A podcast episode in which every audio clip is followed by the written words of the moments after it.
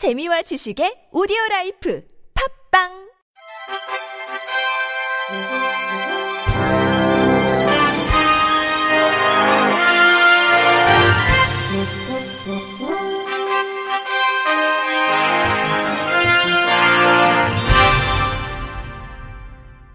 청취자 여러분 안녕하십니까? 7월 18일 화요일 KBS 뉴스입니다. 올해 7월부터 경기도에 거주하는 시각장애인과 그 가족에게 구강건강 증진을 위한 진료비 우대 혜택이 제공됩니다. 김진식 경기도 시각장애인 복지원장과 구지은 유디치과 동두천점 대표원장은 7월 3일자로 이 같은 내용을 담은 경기도 시각장애인의 구강건강을 위한 의료복지 서비스 협약을 체결했다고 밝혔습니다. 이번 업무 협약에 따라 경기 지역 유리치와 지점을 이용하는 도내 거주 시각장애인은 진료 상담, 스케일링, sealant, 임플란트, 충치 보철 치료, 치아 교정 등을 시중보다 저렴한 비용으로 받을 수 있게 됩니다. 서비스를 희망하는 도내 시각장애인 및 가족은 경기도 시각장애인 복지관에 방문 및 유선 접수를 통해 유디치과 지점을 신청하고 안내에 따라 해당 지점에 내원하면 진료 서비스를 받을 수 있게 됩니다.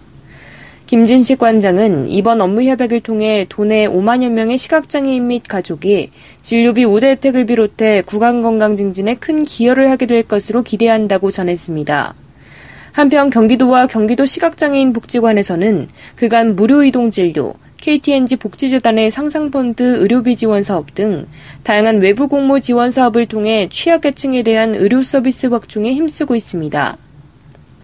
고용노동부와 한국장애인고용공단은 내가 만드는 장애인 고용정책 공모전을 진행한다고 18일 밝혔습니다. 이번 공모전은 장애인 고용 정책에 관심 있는 대학생과 일반 시민들의 의견을 수렴해 체감도 높은 장애인 고용 정책을 수립하기 위해 마련됐습니다. 입상작은 검토 과정을 거쳐 제5차 장애인 고용 촉진 및 직업재활 기본 계획에 반영할 계획입니다. 최우수상 한 편은 200만 원, 우수상 두 편은 각 100만 원, 장려상 두 편은 각 70만 원의 상금이 수여됩니다.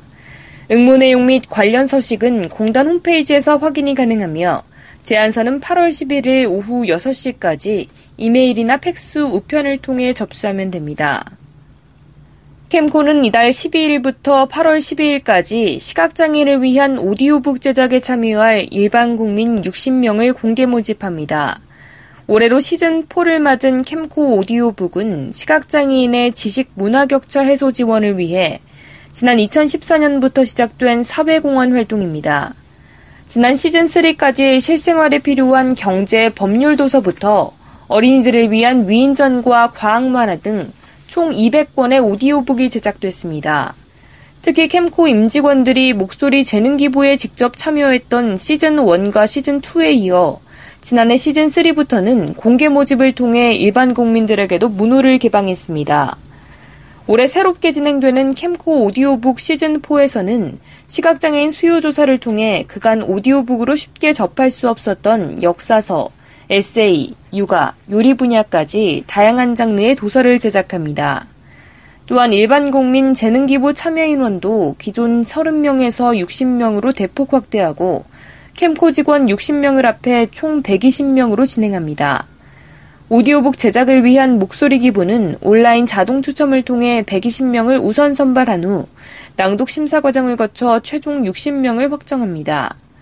문창용 캠코 사장은 캠코 오디오북을 통해 시각장애인분들이 더 넓은 세상과 소통하는 데 도움이 되길 희망한다며 앞으로도 지식 문화 격차 해소를 위한 캠코형 사회공헌 활동을 지속적으로 확대할 것이라고 밝혔습니다.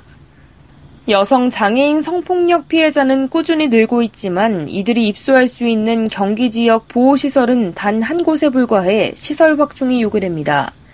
특히 피해자들이 다시 사회로 돌아갈 수 있도록 돕는 시스템이 없어 대책 마련이 필요하다는 지적입니다.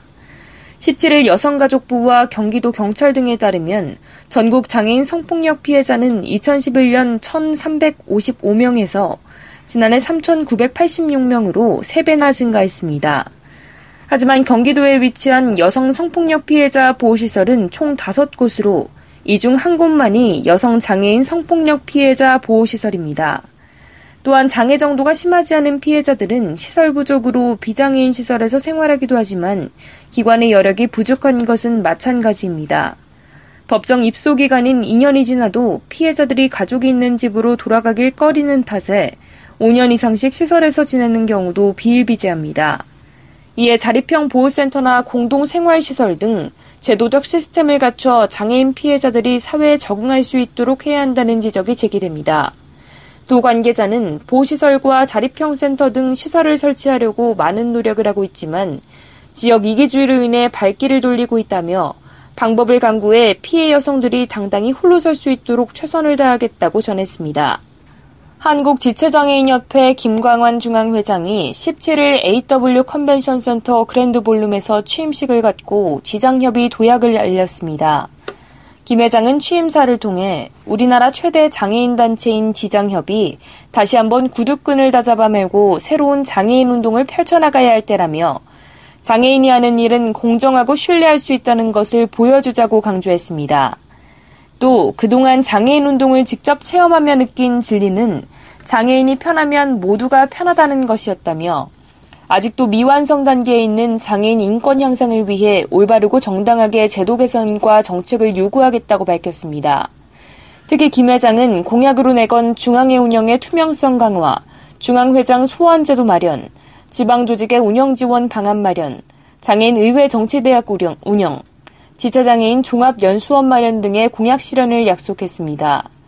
한편 김 회장은 서울시립 북부장애인 종합복지관 관장, 한국장애인 고용안정협회 회장, 제7대 지장협 중앙회장을 역임했으며 이날 취임식을 시작으로 향후 4년간 지장협을 이끌며 나가게 됩니다. 더불어민주당 유은혜 의원은 오늘부터 7월 21일까지 대한민국 장애 국제무용제 KIADA 사진전을 국회의원회관에서 개최한다고 17일 밝혔습니다. 이번 사진전은 장애인 무용의 성취를 세계 속에 알리고자 한국, 일본, 독일, 스페인, 핀란드, 미국 등 6개국 17개 작품 40여 점의 사진이 전시될 예정입니다. KIADA 2017 조직위원회는 세계 장애인 무용계를 선도해 나가는 대한민국 장애인 무용의 성취를 알리고 예술성과 대중성을 확보한 해외 무용 작품을 관객에게 선보여 새로운 매력을 전달할 것이라고 전했습니다. 대회장을 맡고 있는 손봉호 서울대 명예교수는 장애인 무용의 사회적 가치를 조명하고 생태계를 조성하기 위해 시작된 KIADA에 많은 관심을 부탁한다고 당부했습니다. 유은혜 의원은 장애인 무용만의 무용미학과 예술적 가치를 담은 사진 관람을 통해 공연장을 직접 찾은 것만큼이나 장애 무용의 예술에 대한 신선함과 깊은 감동을 느낄 수 있는 기회가 될 것이라고 기대했습니다. 끝으로 날씨입니다. 내일은 오후에 전남 내륙 지역에 소나기가 내리겠고 제주도에서는 내일 아침까지 비가 오겠습니다. 당분간 서울, 경기도와 강원, 영서를 제외한 대부분 지역에서 폭염이 이어지겠으니 건강관리에 유의하시기 바랍니다. 아침 최저 기온은 22도에서 27도, 낮 최고 기온은 30도에서 36도까지 오르겠습니다. 이상으로 7월 18일 화요일 KBS 뉴스를 마칩니다. 지금까지 제작의 안재영, 진행의 주소연이었습니다. 고맙습니다. KBIC